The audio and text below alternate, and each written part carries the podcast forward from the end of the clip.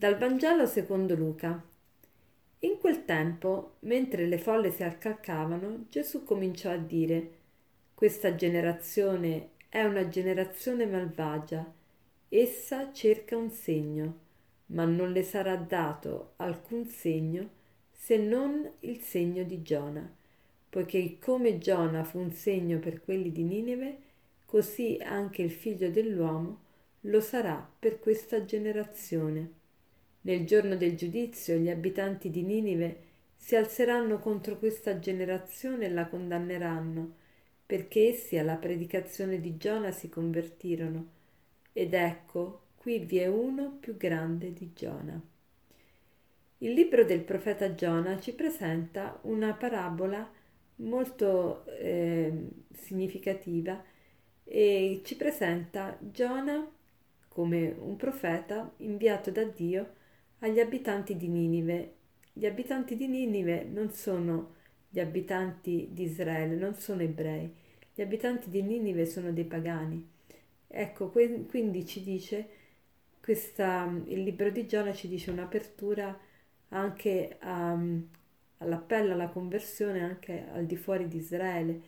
Quindi Giona è un profeta che si rivolge non solo agli ebrei, ma si rivolge a tutti. Ecco perché Gesù si paragona a Giona. Gesù eh, prende Giona come l'unico profeta eh, con il quale direttamente Gesù si paragona, l'unico dei profeti dell'Antico Testamento.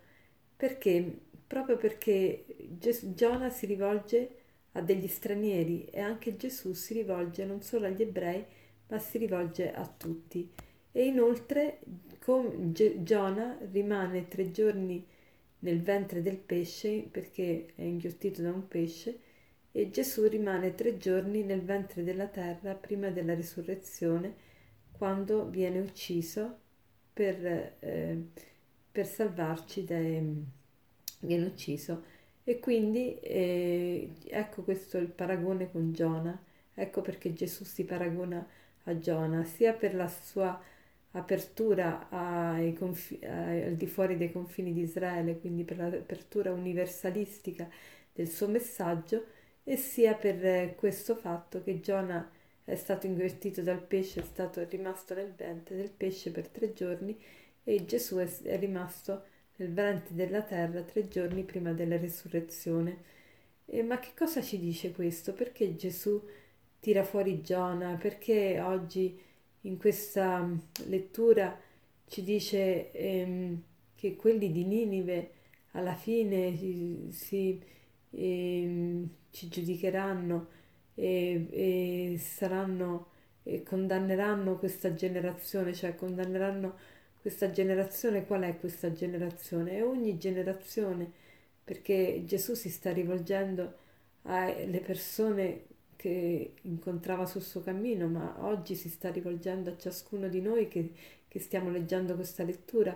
Quindi quando Gesù dice questa è una generazione malvagia, non solo sono gli abitanti che eh, stavano ai tempi di Gesù, ma anche noi che ascoltiamo la sua parola. Gesù si sta rivolgendo anche a noi e dice questa è una generazione malvagia. Malvagia che, che cosa vuol dire? Che fa del male.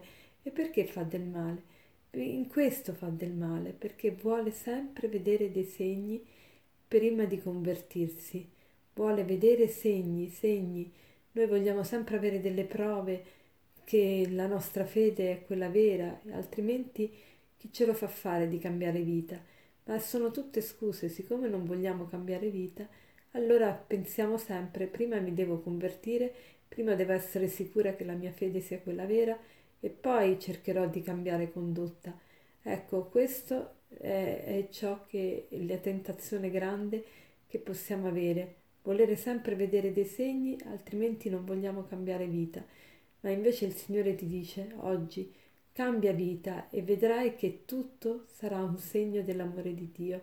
Tu vuoi sempre vedere segni prima di convertirti, ma prima invece devi cercare di allontanarti dal male dal peccato, devi cercare di fare del bene.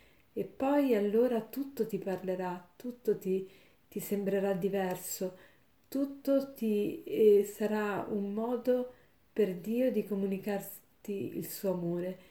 E tutto sarà vivo per te. Diceva Benedetta Bianchi Porro, che è una ragazza che mm, a 27 anni è morta consumata da una malattia terribile che le aveva fatto perdere l'uso di tutti i sensi. Eh, aveva soltanto, poteva comunicare con il mondo soltanto con la sensibilità di un, un palmo della mano.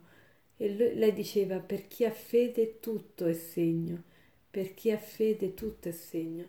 E questo è l'aforisma che vi voglio lasciare oggi, per chi ha fede tutto è segno, invece per chi non vuole credere, niente, niente, nemmeno il miracolo più eclatante può parlare a, alla sua vita. Allora chiediamo al Signore la grazia di essere sensibili al bene, di fare oggi, di orientarci a, a riformare la nostra vita proprio per rafforzare ancora di più la nostra fede e non il contrario. Non cerchiamo segni, ma cerchiamo invece il bene e tutto sarà un segno. Buona giornata.